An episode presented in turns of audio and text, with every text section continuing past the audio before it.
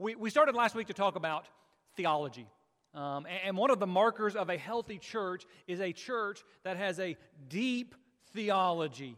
And, and for all that we talked about that, if I guess if I could sum up what I was trying to get at, is that we are a people who not only know what we believe, but we also know why we believe it. Behind every belief, there is a mountain of evidence and thought process that feeds into the convictions that we have and how firmly we hold those convictions.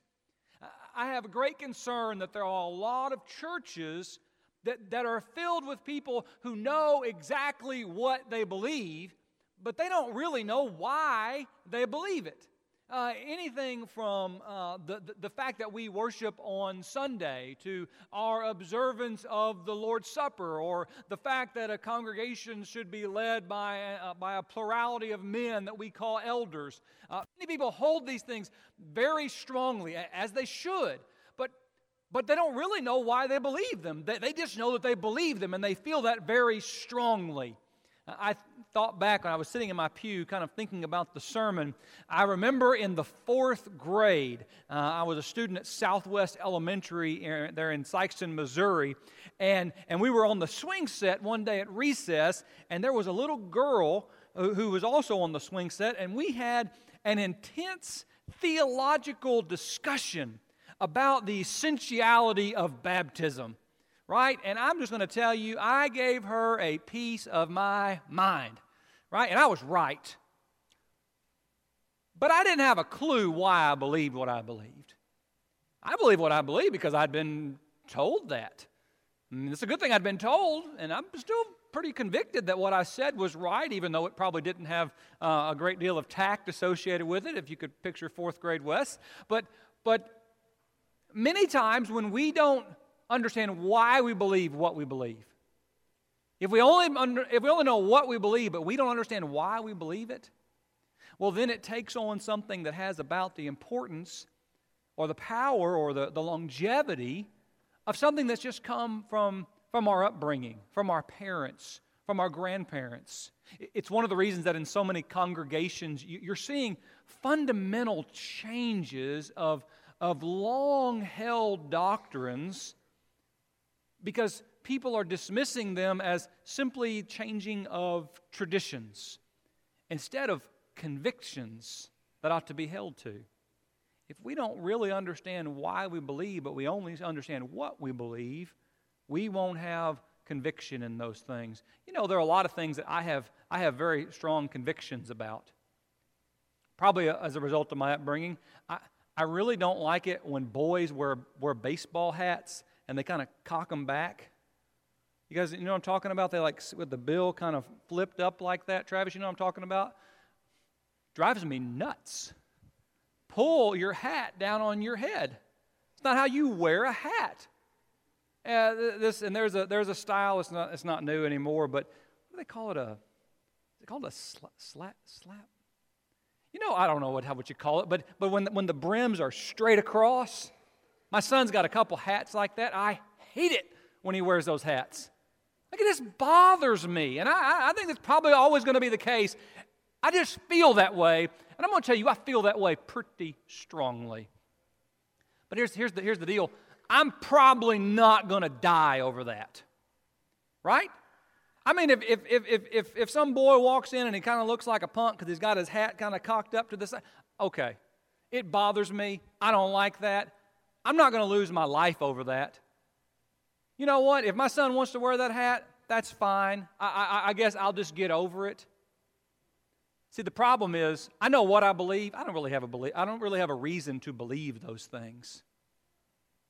But Christianity, our, our spiritual health, it's supposed to be a whole lot more than that. We're talking about a relationship and a conviction that we ought to be willing to die for. Be thou faithful unto death. This idea that a lifestyle that is so firmly held w- within our mind that we would be, we would be willing to, to lose a job, to suffer persecution, to lose a relationship with a family member. That's serious stuff, right? I'm not doing any of that over, over how you wear your baseball hat. But Christianity, that theology that lies behind what we truly believe, that's what we're called to live. So, so we ask this question not just what do you believe, but why do you believe it? I mean, when, when you tell me you believe something, can, can you give me one place in the Bible? Can you give me any, any verse of Scripture to back up why you believe that? Or would you have to go ask your preacher? Or would you have to go look it up? And I'm, there's nothing wrong with asking your preacher. There's nothing wrong with looking it up. Those are all wonderful things. But I'm telling you, if you have to do that, you probably don't have a very strong conviction beyond the fact that you just think it's right. Learn why you believe those things. We're, we're going to teach another a class uh, starting next week when our quarter rolls over. Uh, we've taught this class a couple years ago but about how we got the Bible. And there are some, there are some scary, intricate things in that class, but, but ultimately, that class is designed so that if you get the things we're going to talk about, you will have a greater belief in the revelation that we have before us because it's going to go deeper in our thought process. Does this make sense? Healthy congregations have a deep theology.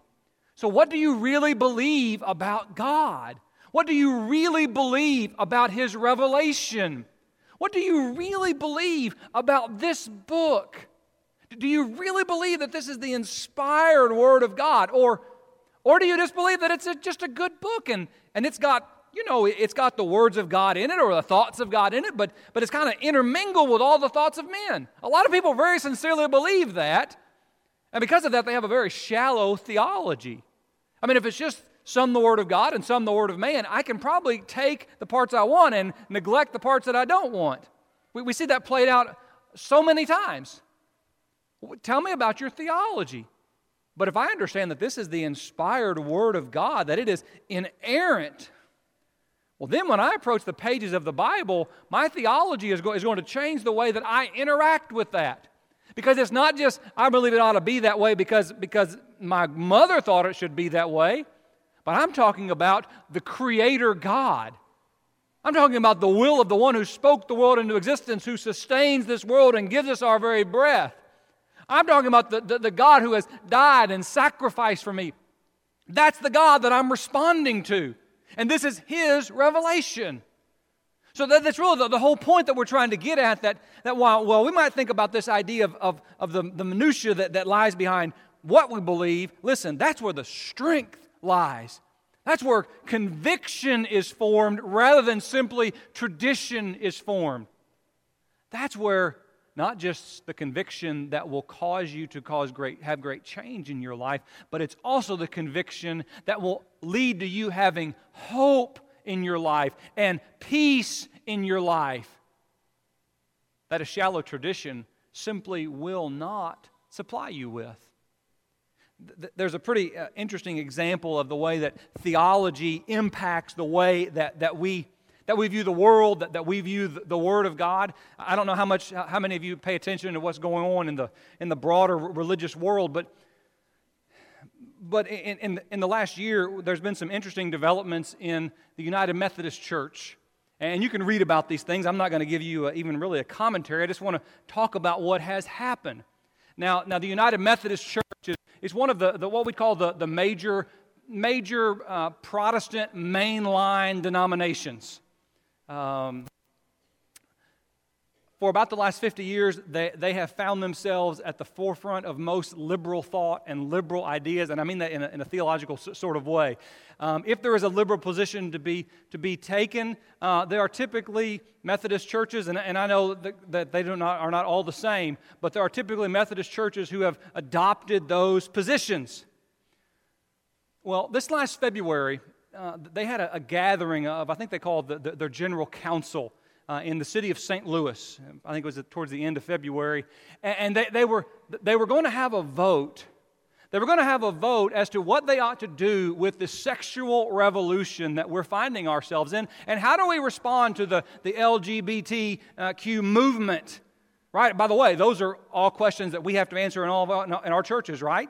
We have to answer that question in this church. I mean, we, we live in the midst of, of a sexual revolution that is changing everything. Now, the reason that they were having to have this discussion was because, what, what, was because their, the, their book of discipline was very clear. that homosexual relationships were, were sinful. Why? Well, where did they get that from? Well, they got that from the Bible, right? And you'd be surprised, a lot of creed books, I mean, they, they reflect a lot, of, a lot of biblical thoughts, a lot of biblical ideas. But, but in, many of their, in many of their congregations, they had not been practicing in this way. Uh, even having uh, the, the ordination uh, in, in, in some of their congregations of openly practicing homosexual priests and, and things, things of that nature.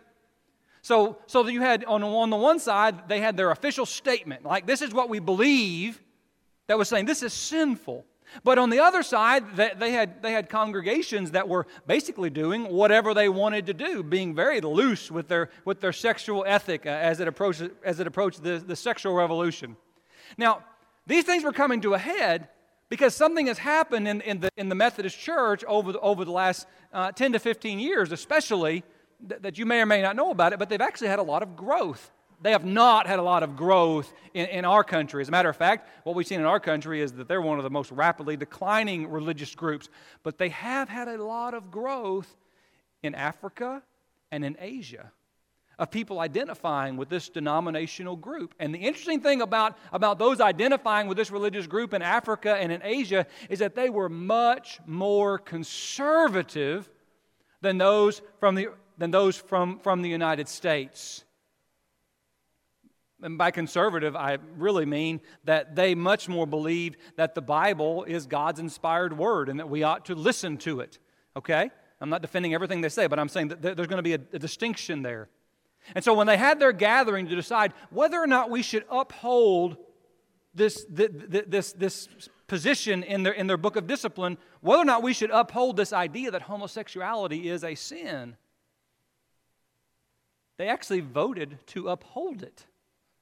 It's, it's quite staggering in terms of the denominational world because most of, most of us have just become accustomed to the denominational world just pursuing whatever liberal theology or thought is out there, right? I mean, how, how, how many times are we surprised anymore by things that we see in, in the denominational world? I mean, almost none. I just expect them to, to choose the ungodly or the unbiblical thing. They didn't do that.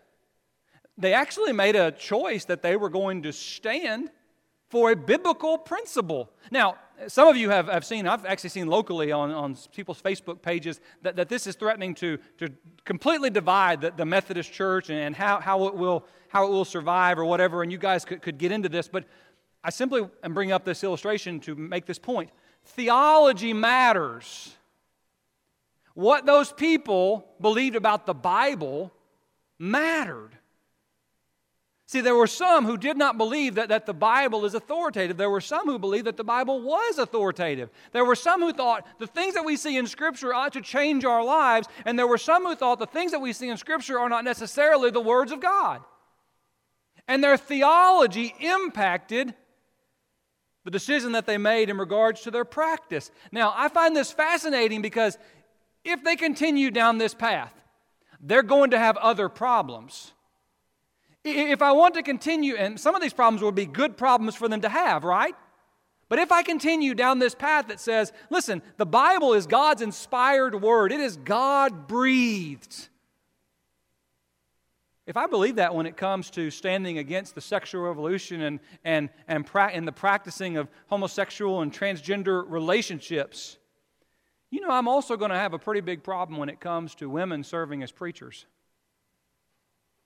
because it's the same issues. It's the same issues that are going to come up over and over. Now, my, my, purpose this morning is not to present a lengthy discussion on either one of these two issues. We have done that in the past. You can find those on the website. We can do that in the future. We can talk about these things. But I don't think you guys probably want two full length sermons. No? Well, if you don't have any harder feelings than that, I'll just go ahead nervous laughter all around the room. no, but I, I, don't, I don't want to give two full length sermons. I simply want to make this point that, that when you preach on the issue of women in the church in leadership roles, or when you preach on something like the LGBTQ movement, that it's the same sermon. It's the same sermon, and you may change the topic and you may change some of the verses that you deal with, but all of the points, they are the same. You're going to start off with a very clear biblical admonition about what is right or what is wrong. Now, there are some who are going to try to, deny what is clearly taught in the Bible. Now, there are many things in the Bible that are hard to understand, right? P- Peter would acknowledge as much. I mean, you know, we, we, we just we spent two quarters in the, in, the, in the book of Revelation, and my head still hurts from that. Okay? I mean, there are a lot of things that, that are very difficult, but there are a lot of things that are really clear. And I just want to warn you that anytime you have someone try, trying to confuse you and trying to say that the Bible doesn't mean what it clearly says, you need to be leery of that person because they're not doing you any favors. Anytime someone is trying to tell you that the only way that you can really know the will of God is if, you sit down and you listen to them for the next 15 hours, come on. But, but if I want them to be right, then I might listen to that. I might, I, might, I might wade my way through that. That's dangerous theology. So you start off with these very clear admonitions from, from the Word of God. And then you have reactions. You have reactions that hinge on your theology and what you believe about the Word of God. So l- let me see if we can illustrate as we, as we walk through some of these. Uh, our, probably our key verse when it comes to the, to the role of women in the church 1 Timothy chapter 2 and verse 11, right? 1 Timothy chapter 2, verses 11 and 12. Let a woman quietly receive instruction with entire submissiveness.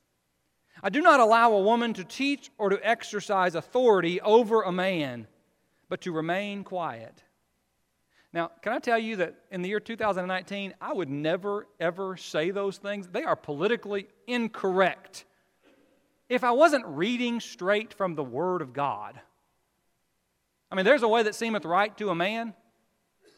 And I'm telling you, this is one of those issues where, as I'm a product of our culture also, uh, this doesn't quite seem to, to flush up. But yet, there it is in the Bible. Can I tell us that this text is not about ability? It's not about talent. This text is not about value or worth. The Bible, we've talked a few weeks ago about men and women being fellow heirs of the grace of God. Um, the truth is, there's nothing that a woman cannot do. There are only certain contexts that they can't do it in, they're restricted by God.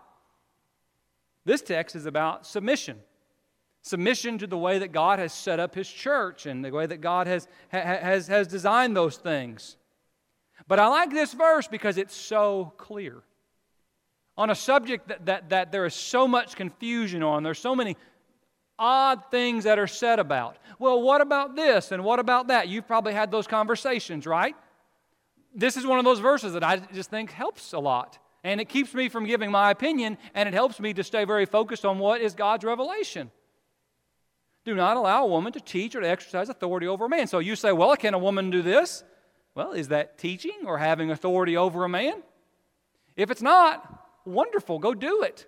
The role of a woman is a lot more than just making food for the church potluck, right? Which we're having in two weeks. Mark that calendars. But, but that, I mean, that, it's a whole lot more than that.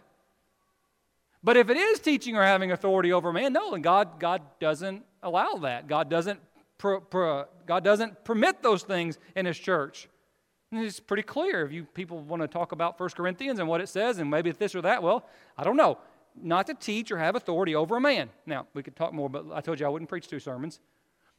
But many people look at this verse and they, and they say, well, I see the verse, but here's what you have to understand Paul was a product of a certain culture. And that culture impacted the things that he said. Some, some people w- would say that Paul was just sexist because people in that time were sexist. You know, sometimes we, we look at people and we, we see the, the things that they do or the things that, that, that they say, and we say, well, they just don't know any better. You ever feel that way about, like, um, everyone can do this. You ever feel that way about your parents or your grandparents? Right? And maybe, that, maybe they'll say something and you'll say, well, you know, that they just don't know any better right? They're, they're, they're just, they're from a different time when, when that, you know, people just kind of looked at that differently. When I was a kid, I remember, I remember um, in between Bible class and worship at the Shady Acres Church of Christ, okay? In between Bible class and worship, you could go outside, and you know who was outside? Every man in the congregation, this is it like a four or five hundred member congregation? Every man in the congregation was outside smoking a cigarette. I'm just trying to picture what it would have been like this morning if every man in the Forest Park congregation went outside to smoke a cigarette. I'm just saying it's a different culture, right? Well, so as we see these things, sometimes people are saying that's what Paul was. Paul just didn't know any better. I mean, that, that's just the way people talked about women back then, but now, now we're more enlightened. Now, as you know, we've had the, the, the feminist movement that has come through our nation, and, and we, we just see things differently. So, the point I want to make is that Paul's argument is not cultural.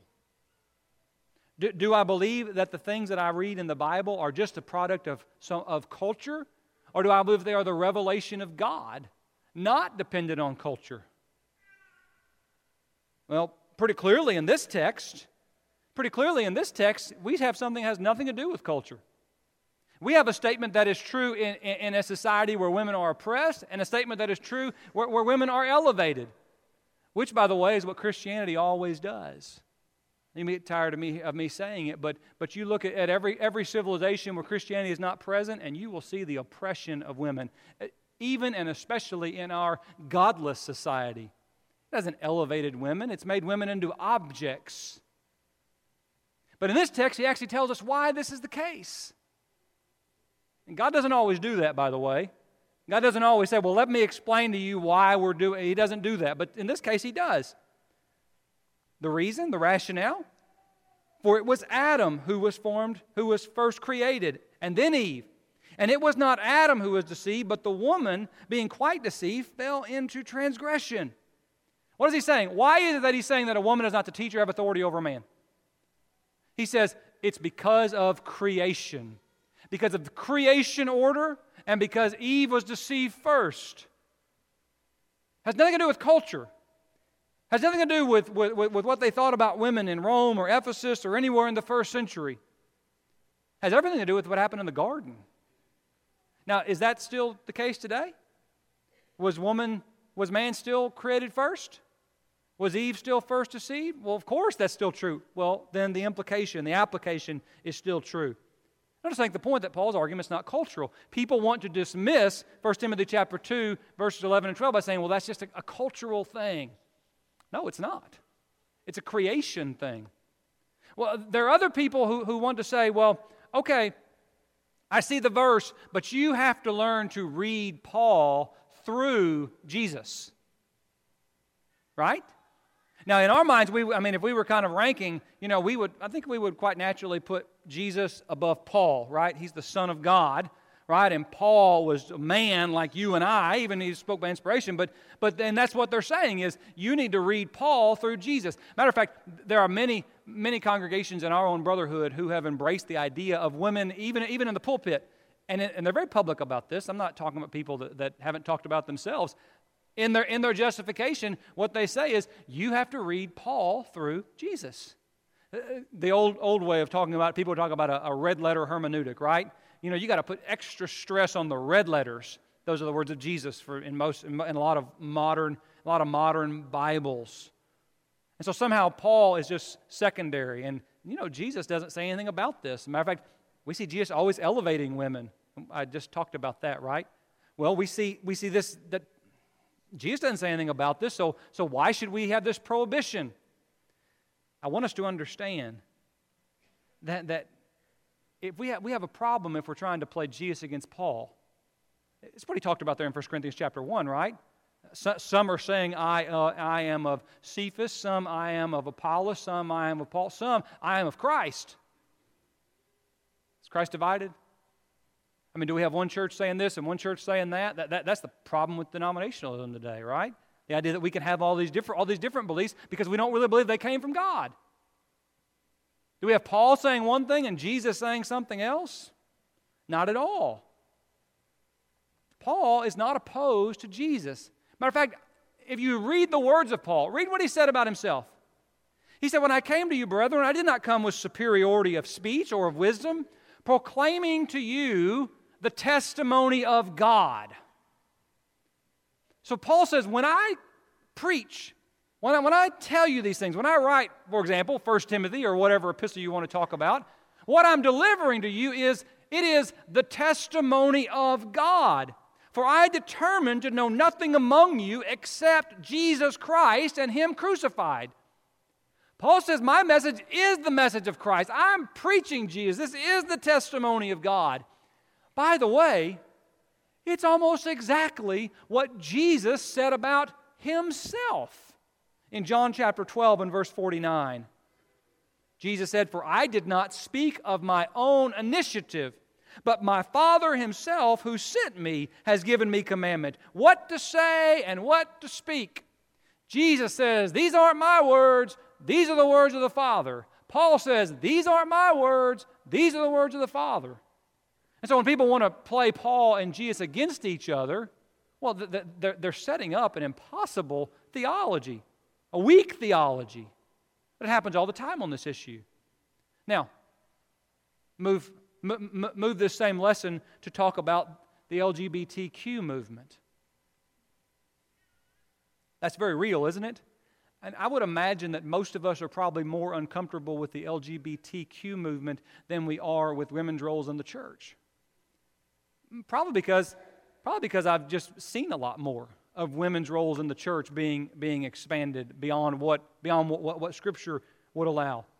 I mean, this, this sexual revolution, it's just, it's a newer thing. I mean, it has moved at light speed over the last I know in the 20 years I've been in ministry, we're talking about a whole new ball game than we were talking about when I first got into ministry. But however you want to talk about it, we have some very clear biblical prohibitions, right? That's where we start. Do you not know? Do you not know that the unrighteous will not inherit the kingdom of God? Do not be deceived. See, there are people who are going to try to deceive you about this, going to try to, well, it doesn't mean what it says. Do not be deceived. Neither fornicators, nor idolaters, nor adulterers, nor homosexuals, nor sodomites, nor thieves, nor covetous, nor drunkards, nor revilers, nor extorters will inherit the kingdom of God. I understand the context that he's looking back at, at their previous life, and, and he's going to say the, the whole point is, but you were washed, you were sanctified, you were justified uh, by, by the blood of Christ. But he's saying that's something that kills a man. Don't think that you can actively practice those things and still be right with God. Don't be deceived in that. It's a pretty clear statement. Any more than people that want to say that adultery is okay, or, or idolatry is okay, or, or being a thief is okay, or being a drunk is okay. It's not. And people give their, their explanations all day long and preach incredibly long sermons trying to justify it. It's just not. Don't be deceived in that. If you do that, you're not going to go to heaven. It's what, it's what Paul says. Well, how do people respond to that? See, it's not that people can't read the Bible. People respond in the same way they respond to the women's roles in the church. Well, you know, that's a cultural thing. I mean, obviously, they weren't as open minded as we are in our world today to, to know that this insanity that we live in today, that men are women and women are men, I don't even know sometimes how to address that without being incredibly crude. It ought to be so clear to us, okay? But, but this idea that he just didn't know any better. Paul just didn't know any better. Well, by the way, they had those things in the first century, right? But they were condemned in the first century. Paul's argument's not cultural. He's not, he's not, he's not just some, some sort of a homophobe or, or a bigot, as, as, some, as some people would, would try to make him out to be. No, he says, I'm giving you the testimony of God, right? Romans chapter 1 and verse 27, he speaks of, of, of a man that has abandoned God. Likewise, also men leaving the natural use of the woman, burned in their lust for one another, men with men committing what is shameful and receiving in themselves the penalty of their error which was due. Now, people want to deny that that's what the Bible is talking about. I mean, those words seem very clear to me, okay? He says there is a natural way a man and a woman. That's very natural. That's how God created man. But people have abandoned the natural for the unnatural men with men, women with women. Paul's argument is not cultural, it's based upon the creation order that God has put into place. Well, you know, Jesus never talks about that. And we could debate about how much Jesus talks about it and whether he talks about it by implication. But, but I don't, I mean, I can't think of anything in the Gospels that's quite as direct as what we see in Romans 1 or 1 Corinthians chapter 6. But, but to understand that Paul's not opposed to Jesus, it's, it's the same point, right? Paul's not opposed to Jesus. Matter of fact, Paul would say, we could actually play this game all day long when Paul talks about his, his revelation. He says, I would have you know, brethren, that the gospel which was preached by me is not according to man. For I neither received it from man nor was I taught it, but I received it through a revelation of Jesus Christ. I mean, Paul is bold about these things. One of the reasons people talk about Hebrews authorship and the Hebrew writer talks about how he, he received these things, he learned these. Paul is going to be adamant to say, I didn't get this from nobody. I've got people that have influenced me greatly in my life, a lot of men who have influenced me greatly. Paul says, didn't happen. The things I'm giving to you, they are coming straight through the revelation of Jesus Christ. The point I'm trying to make, once again, not trying to preach a sermon about women's roles in the church or, or the LGBTQ movement. I'm trying to make the point of that it's the same sermon. It's the same things that you talk about. And so while we might look at, at, at the Methodist Church and we say, hey, they're going to have some problems if they're going to, if they're going to maintain th- this consistency, it's going to impact them in ways that they don't even know it's coming. By the same token, there are many of our brethren and congregations that have sacrificed what the Bible teaches about, about the role of women in the church, that have sacrificed their theology. And it's only a matter of time before they're going to have to give on this issue also because their theology will not, will not withhold, will not hold up their traditions. Oh, no, we would never do that. No, we would never allow that. For what reason? If it's just your tradition, yeah, you're going to compromise. Healthy churches have deep theology, and this goes deeper than these two than these two issues. But I just thought these two issues are so parallel in the arguments that, that we're seeing coming coming from both sides it helps us see that it's not just what you believe, it's why you believe those things. Healthy churches. Healthy churches understand that our theology matters. I want you to believe the right things. I, I, I believe in indoctrination. Okay? I know that's a dirty word for some folks, but, but, but I think it's a good word. I think we ought to know what we believe. We, we, want, we want our children to come up to, to know what they ought to believe, what is right and what is wrong.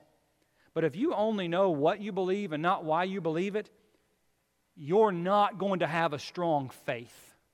You're not going to have a faith that will transform your life and the life of others. You're not going to have a faith that, that, that, that, that you will see even to the point of death.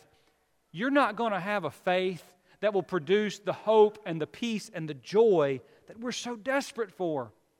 But if I have a deep theology, it will change me. It will motivate me to be transformed.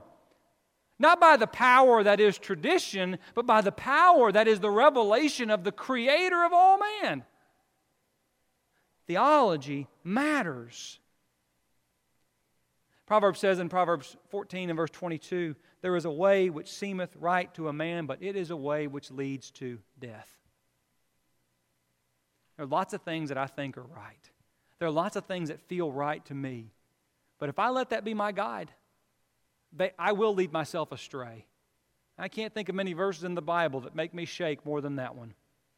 If I just do what Wes thinks is best, I'm going to have a problem. And his point, his point is you look to the ways of God. But the question becomes for us will we submit to those things? We, we saw that with the General Council of the Methodist Church in February. We see that in congregations all over our brotherhood this very day, but we see it in this room. Will I submit to the will of the Heavenly Father? We live in this world that says, I'm not going to let anybody tell me what to do. I'm my own man. Well, if that's the course that we choose to, to, to pursue in our spiritual lives, we will die. We will die as a congregation. We will die as a movement. We will die as individuals. But if we humble ourselves, not before a man, not even before a great man, if we are willing to humble ourselves before God Himself,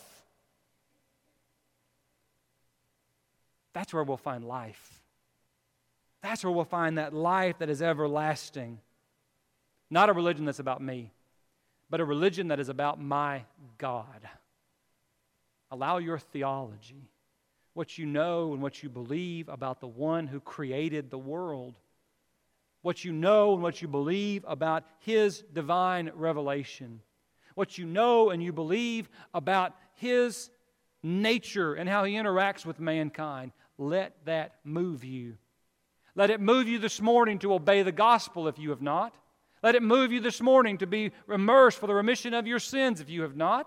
Let it move you this morning to have your sins washed away if they have not been. Let it move you to repent. Let it move you to take your burdens and your anxieties and cast them upon Him. Men don't do those things unless they are responding to that great I am.